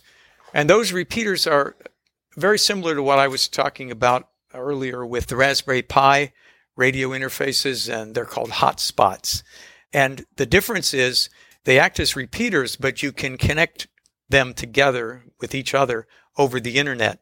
So I can take my repeater here, mine's on my dresser up in the bedroom because that's on the second floor of my house, so I can walk around the yard and around town pretty easily. And I can connect it to somebody else's hotspot, their repeater, and what I say here goes into my radio in the bedroom, is sent out over the internet, goes into somebody else's radio uh, wherever they have it in their in their home, and goes out on the air in some other city. So does that mean that using that technology, you could actually be talking to someone half a world away if that uh, other repeater that you're connecting to is based in another country? Absolutely correct. Exactly. And that's the event. Now, you are reliant on the internet, so this is not the best plan for serious disaster recovery, mm. but for our disaster uh, operation. But it's great for the social connections. You can talk to many, many people all over the place if they have one of these hotspots. And then when you get onto the second level, that's where you start getting onto, well, I guess what I would think of as the shortwave frequencies. Correct. And then when you get to the third level, there are some reserved subsections that are just reserved for the third level. Um, sort of to on a crowded day gives you a little bit more space to to operate. How busy are the ham bands these days? I mean, do you sometimes find that it's become so quiet that you just don't find people to talk to anymore? You do find people to talk to, provided propagation is smiling on you. The way radio communications, shortwave radio communications, carry around the world is by reflecting off of a layer of the ionosphere, an ionized layer of the ionosphere. And the more ionized it is, the more it will reflect radio signals back to Earth. If it's not ionized at all, your radio signal goes just straight out through the atmosphere and off into space. So if you're trying to find out what's going on on another planet, uh, not as a ham, obviously. You want uh, a non reflective ionosphere. But as a ham, you want it to be highly ionized and highly reflective. And how much it's ionized depends on where we are in the 11 year sunspot cycle. Every 11 years, we go from a peak of lots of sunspots to in the middle of the cycle, hardly any. And we are on the climb right now. We're about halfway up between the bottom of the sunspot cycle and the peak of the sunspot cycle that'll be coming in another couple of years. So that makes propagation pretty good most of the time. And you will be able to find people to talk to. Sometimes the bands are very crowded. Sometimes there are special events. One of the special events is um, something called Field Day, which occurs in the summer, uh, Northern Hemisphere summer and everybody takes equipment, usually as a club or a group, takes their equipment and a generator and goes out somewhere, literally to a field. Usually it's a park or uh, a a parking lot of a big store or something like that. And they set up portable antennas and they set up their generator and they try to communicate with as many other people doing that as they can across a 48 hour period. And you have to, you go out there and you, nothing's there. You start, set it all up, talk to as many people as you can in 48 hours and then tear it all down. And those weekends, you can barely find a place to talk if you're not trying to talk to another field day person. It's extraordinary the things that come back into your memory when you have conversations like this. Like, I'm pretty confident that I remember there used to be a repeater here uh, or in Auckland where I grew up on 146.75 megahertz. I don't even know why I remember that so clearly, but I'm pretty sure that's right. And I also, sure. I also remember Media Network, which was a show on Radio Netherlands. I don't know if you heard that, but Jonathan Marks used to host it. And I loved that thing. And at the end, he would talk about shortwave things and offshore radio things. And at the end of the show, he would do the propagation report, which a guy from Australia called Mike Bird would do every week. So it's it's funny the things you remember when you start talking about this Then, And you can still find propagation reports uh, on the Soup Drinker. You can uh, you can you can say open ham radio propagation. I guess the big thing though is so many of these devices are computerized. I bought a couple of years ago, two or three years ago, a world band radio just because I got curious about is there anything on here anymore?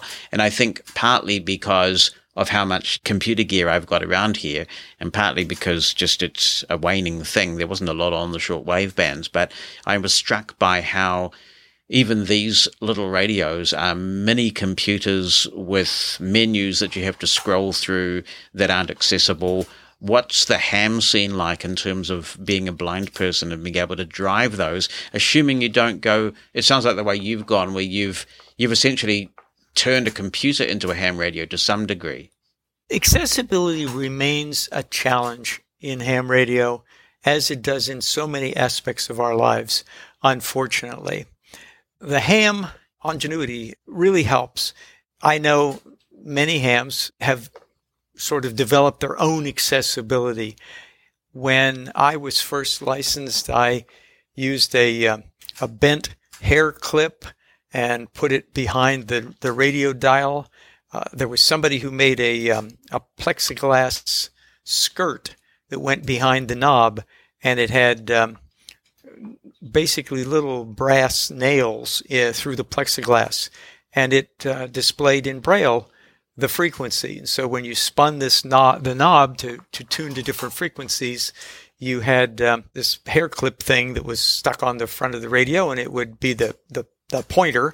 And then uh, you would read on the dial these uh, nail heads, and under the nail heads, they had uh, braille uh, it was 25 kilohertz per rotation, so there was a 5, 10, 15, 20, and uh, uh, so on around the, the dial, and 25 nails.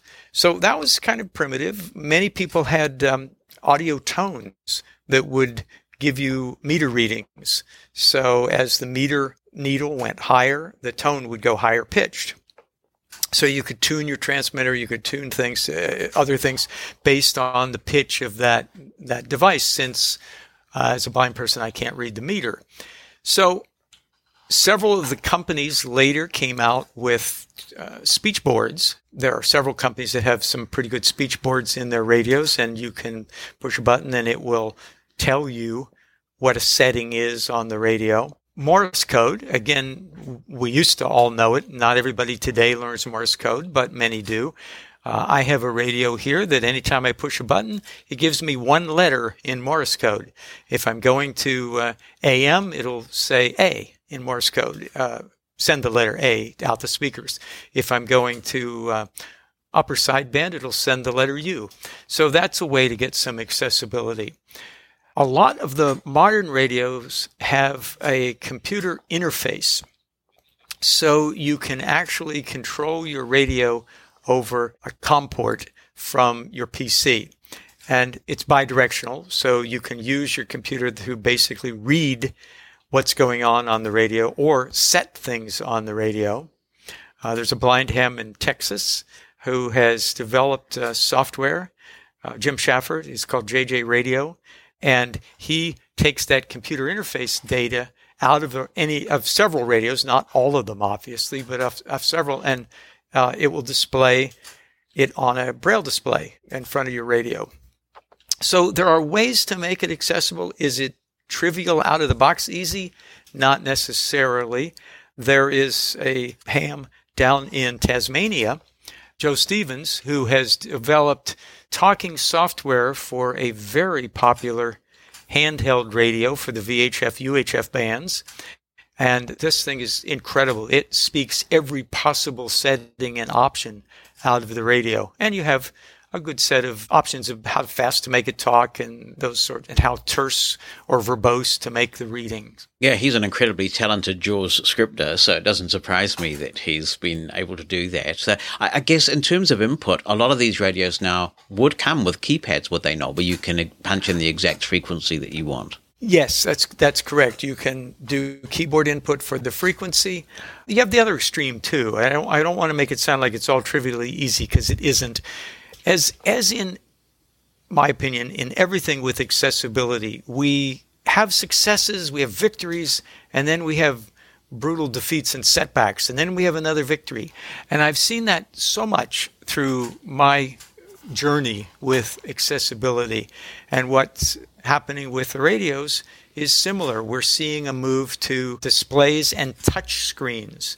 So you touch something on the radio dis- display, and that does something with respect to either frequency or mode or some other setting.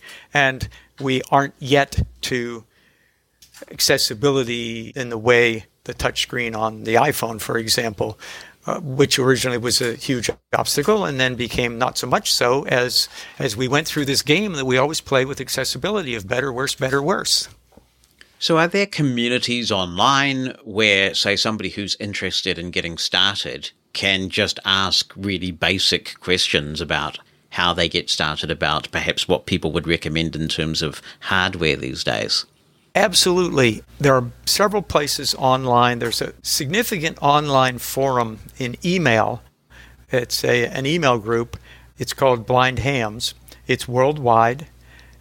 I will have to look it up and send it to you after we stop the recording, Jonathan, but Sure. I will get you that subscribe link. There are some Facebook groups. The biggest connection, I think, is uh, on the uh, Blind Hams email group.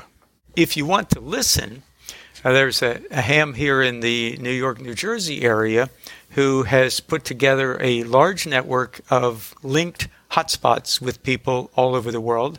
And he does a feed from that network into the soup drinker. So if you ask to open the Blind Hams network, you will be put in a receive only mode of just listening to all these hams that you may have dead periods. You may have a time when nobody's talking, but you could be in the middle of uh, some pretty interesting conversations. You just get to listen in. If you're interested in this, in listening in, can you buy a transceiver and not use it to transmit before your license? You know, just tune in and listen to what's going on? You are absolutely allowed to listen to ham radio. You're allowed to buy equipment. It is a broadcast in the same way a commercial broadcast. Hams never expect privacy. They know that they are transmitting into the ether, and anybody with a receiver that is close enough or the right place from the standpoint of signal propagation, they can listen to that. And so listening, there's a whole another related hobby called shortwave listening, SWL. And you hear about that with listening to shortwave commercial stations, but you also have a lot of shortwave listeners that are listening to hams. So it's perfectly okay to do that. Countries vary in their regulations. In the US, you're allowed to buy transmitting equipment, you just aren't allowed to use it without a license. And where are people hanging out? I mean, if you wanted to buy a receiver so you could just tune into the ham bands and find out what it's like, where would you go these days? Are you, you still looking around 75 meters, or, or would VHF be a better UHF, that kind of stuff? What kind of receiver to get depends a lot on your area of the country, what's going on in your community.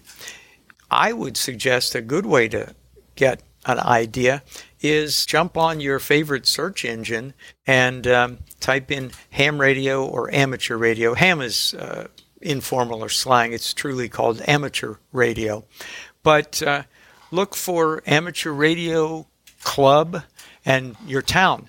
I know when I go on vacation, one of the first things I do is jump on a search engine and I look for ham radio clubs in whatever town I'm going to vac- uh, go on vacation in, and just to get an idea what's going on in the area.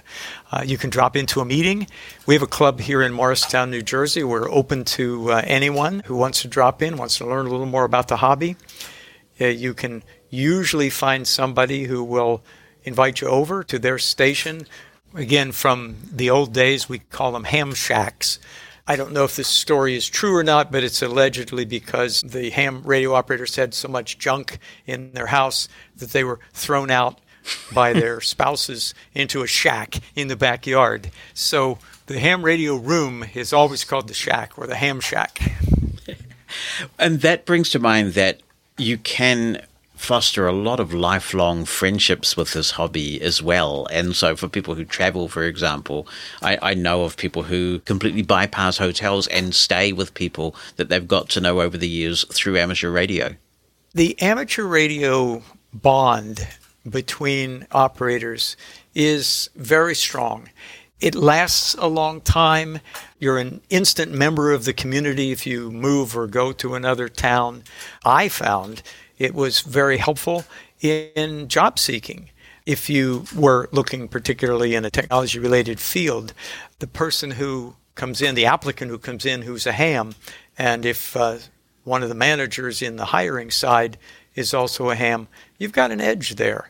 You've got something credible. I mean, absolutely, I put that I'm a ham radio operator on my resume. I'm retired now, so it doesn't matter. But all my career, my ham radio hobby was part of my curriculum vitae or resume. But I was always looking for technical jobs until I became an executive like you, and then you know I let other people have to let other people do the technical job, and I have to do the management. the management hard letting go, isn't it? Sometimes. Yeah. but uh, but yeah, it's um, it's it's very interesting the long duration of these relationships.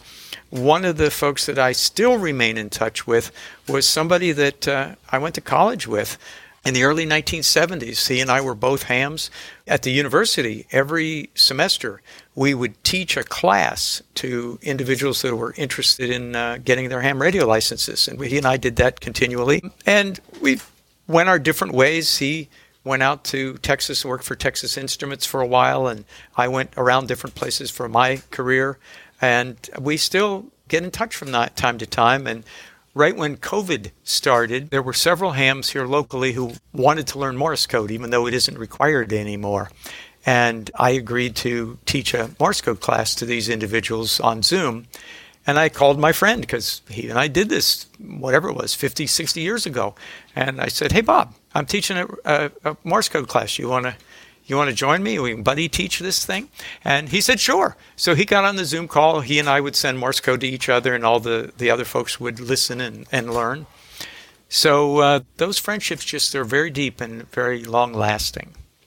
You talked about the public nature of amateur radio, but is encryption possible these days? Presumably, if you can digitize a signal, then there may be some greater degree of privacy, or is there something that prohibits that? Encryption of any type is explicitly forbidden. That is something that can get you a violation notice and a fine because the whole ham radio, the reason it exists is not for financial gain, it's for the public good. And you can't do anything illegal, you can't do anything in secrecy, so no encryption. Now, you can use digital modes which if you don't have the right decoder for the digital modes, somebody may think they're encrypted, but you have to publicize or others have to know how to build the decoding hardware to decode those digital modes. So somebody who invents a new digital mode, they have to put in the public domain the algorithm. And just to be clear, this is no place to play DJ, right? You're not going to be sending stereo, you can't play music yes, another no no, another illegal activity. You cannot play music, you cannot sing, you cannot create malicious interference with other hams or any other activity. So this is for communications, not for any kind of performance. How confident are you in the future of the medium? Do you fear it may be dying out, or has it got a secure future, do you think? I think ham radio has a secure future.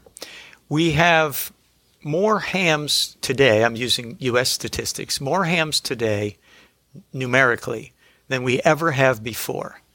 As a percentage of population, it's lower, so there aren't as many hams percentage wise, but there are a lot of them out there. There's a new thing going on around the world called the maker movement, and you see maker fairs, you uh, STEM education, science, technology, engineering, and math in the in the public schools. And that can tie in very, very well with ham radio because it was, again, I mentioned it's the early, it's the first social media. Well, it was the first maker group as well because so much of the ham radio equipment was self designed and put together and all that. So it's still out there. The draw of avoiding long distance telephone calls is long gone because everybody can text or, or send email all around the world. But there's something magic about just being able to pick up a microphone or a Morse code key, throw a wire in a tree in the backyard. I have a small portable radio that's about the size of a brick, a brick that you would use to build a house, you know, whatever that is, two by two by three by six or something like that. And uh, I can use that radio with a wire in a tree and talk or send code all over the place. And it's just something magic about sending as well as receiving. I've, I've listened over the last several months to folks who've come on your podcast and they talk about the magic of listening on the radio and, and hearing all those stations. Well, this is that plus talking to them. So you not only hear them, but you want to try to make sure they hear you and you exchange information back and forth. So it's magic and it's uh, it's contagious. Yeah, I think uh, we'll still have folks that want to do that. We'll we'll still have folks that uh, find that magic and and want to jump onto it fascinating conversation. And as a kid, it was always something I thought that I would get into. And then I got my 300 baud modem and went in a different direction. but I guess it's never too late. So It's a, it's a fascinating thing. So I, I appreciate you coming on the podcast and explaining that. And we will put some resources in the show notes if people would like to follow up. And maybe in future episodes, other hams might like to chime in and talk about what the hobby means to them. That would be wonderful. And uh, before we quit here, I should mention that my call sign is KY2D for the other hams that are listening to this. That's Kilo Yankee 2 Delta, KY2D. And uh, I would uh, look forward to seeing what anybody else has to say. I am far from the only person who's knowledgeable on this. There are many, many folks who are incredibly knowledgeable, many more knowledgeable than I am on some of the aspects. It's a big tent with a lot of acts under that tent, and um, you you find your own area that you want to. Uh, want to work in. So Yes, thank you for talking about this. It's I, I hope we generate some interest from other folks. Well, you can often find ham radio operators because they use their call signs and their email addresses, as do you. Yes, you can. And if I can tie this back to blindness for a second, ham radio, if we go back to 50s, 60s, ham radio was a hobby that seemed to attract statistically a high percentage of blind people compared to the percentage of members of the general public. And part of it was you could communicate with all these folks. You didn't have to disclose blindness. You were evaluated and met without any of the prejudices that sometimes happen when somebody sees the white cane or sees the dog. And it um, was a great way to participate, especially for somebody who wasn't uh, real comfortable with being highly mobile. I mean, you could be in your ham shack and talk to people literally all over the world and be part of a lot of society. So, still today, we see lots and lots of uh, blind folks who are ham radio operators. I look forward to others sharing their experiences, and this may well motivate others to get into it. And if anyone does as a result of this, please keep us updated with your journey and how you're getting on. Thanks so much for sharing your knowledge with us, Jim. I really appreciate that. You're most welcome. 7 3. Really looking forward to everyone else's words of wisdom on amateur radio. Should be fun. Jim gave us a couple of soup drinker references, so let's check those out now. The first one was this one. We'll try it. Soup drinker. Open ham radio propagation. Okay, here's ham radio propagation forecast. Here is the propagation report from N0NBH from Monday, August 22, 2022 at 12 a.m. Today expect 80 and 40 meters to be fair, 30 and 20 meters to be good, 17 and 15 meters to be fair, and 12 and 10 meters to be poor. Tonight expect 80 and 40 meters to be good, 30 and 20 meters to be good, 17 and 15 meters to be fair, and 12 and 10 meters to be poor. Thank you for using propagation report. Oh, How many stars would you rate this skill? From 1 to 5. Five. Got it. Your rating will help Alexa recommend skills to other customers. Well, it's my pleasure. That was fun. It's kind of like the weather forecast, but for hams, you see. Now, the other thing that Jim told us we could do was tune in with the drinker to find out if any blind hams are talking through this skill. So let's try that. Soup drinker. Open the Blind Hams Network. Okay, here's the Blind Hams Network. Now monitoring the Blind Hams Network.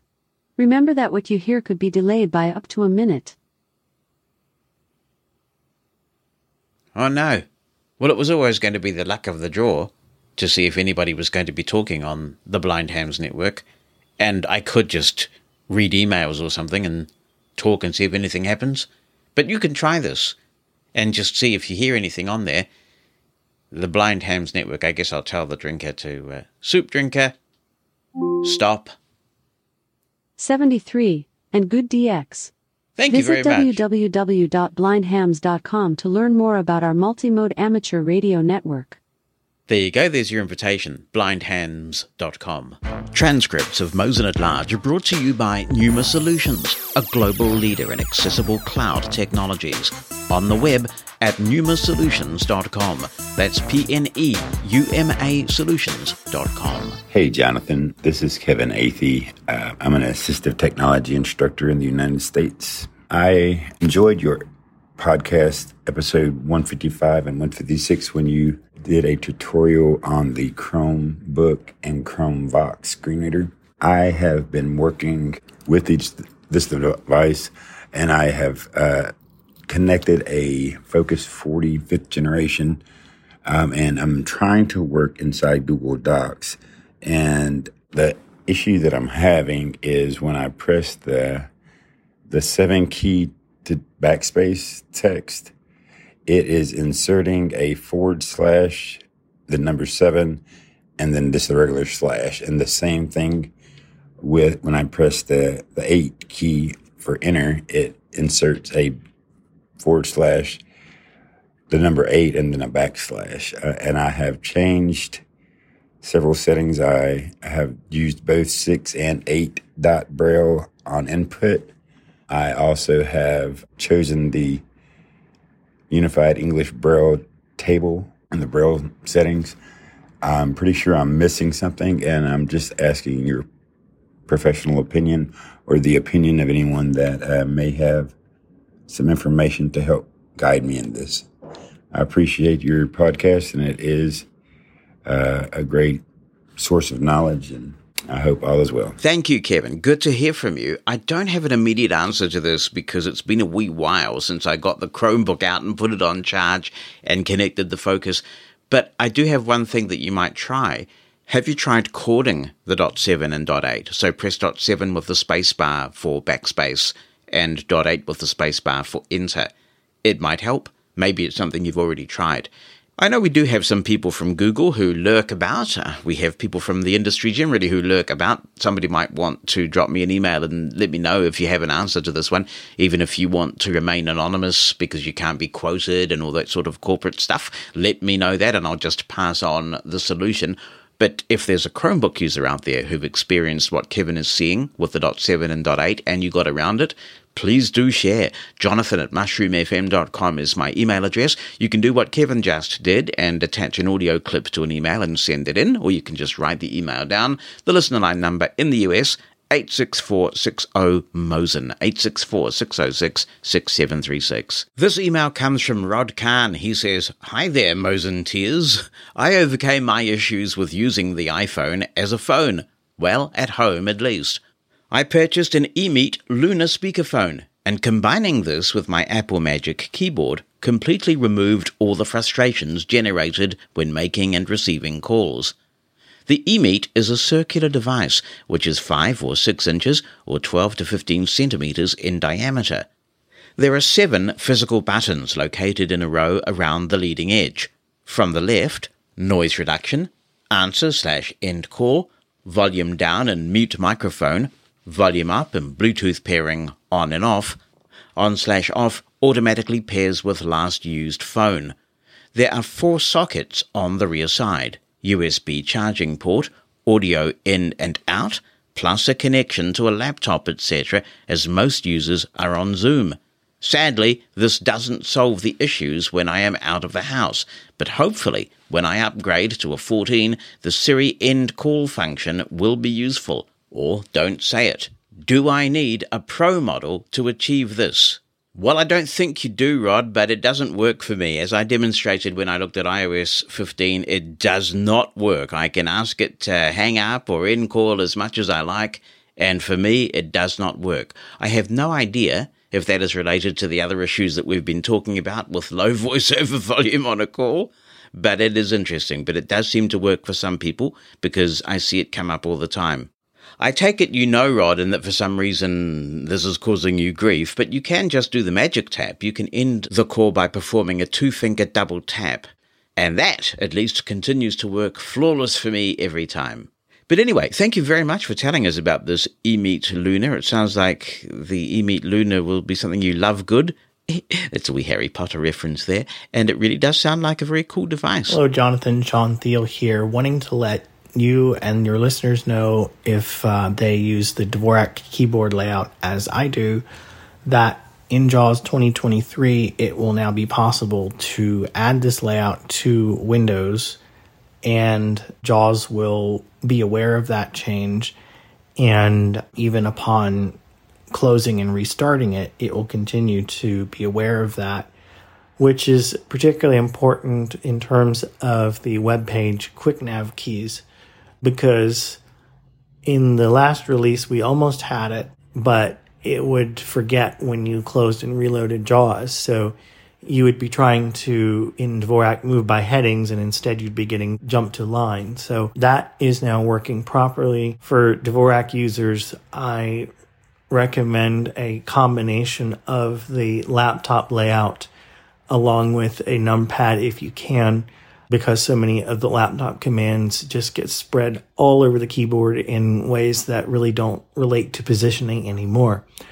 But this is a huge deal for those of us who use this. I've got my SMA ready to go and um, I did test this with the beta and then took it off because I still wanted to use Leasey, which of course you cannot use with the beta at this time. And Brian's put out a blog post explaining that. But this does work. The other piece of information I want to let people know about is Matias offers a Dvorak Pro hardwired keyboard for about $150. And this would be good if you are in a corporate environment where you're not going to be allowed to change the language settings. It will work if your computer is set to the normal QWERTY US layout and it has a button to switch layouts.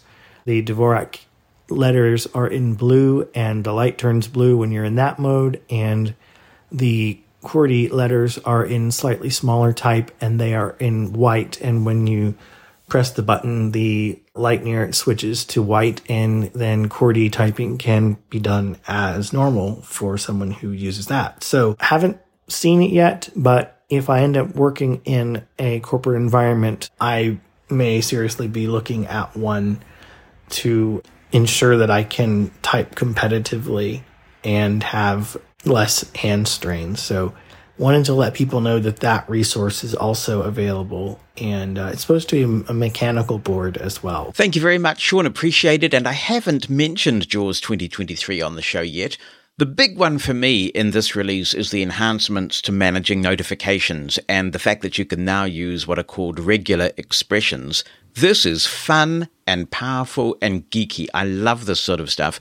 And if you haven't heard it yet, and you want to tame your notifications and have spoken what you need to have spoken, and even change the order in which things are spoken from notifications, it's worth checking out the most recent FS cast as I put the show together, where Glenn Gordon is talking about this. You can also read the transcript if you prefer, and you may want to do that if you're following along with a couple of the examples that Glenn gives. It whets your appetite, it shows you what's possible, and Glenn will give you some other resources in that podcast as well to follow up and really master the power that is now in this notification manager in JAWS 2023. I have also found Eloquence even more responsive on certain systems, so you may well observe that as well. A nice release from Vispero this time round with JAWS 2023. I love to hear from you, so if you have any comments you want to contribute to the show, drop me an email written down or with an audio attachment to Jonathan, J O N A T H A N, at mushroomfm.com. If you'd rather call in, use the listener line number in the United States, 864 606 6736. Mosen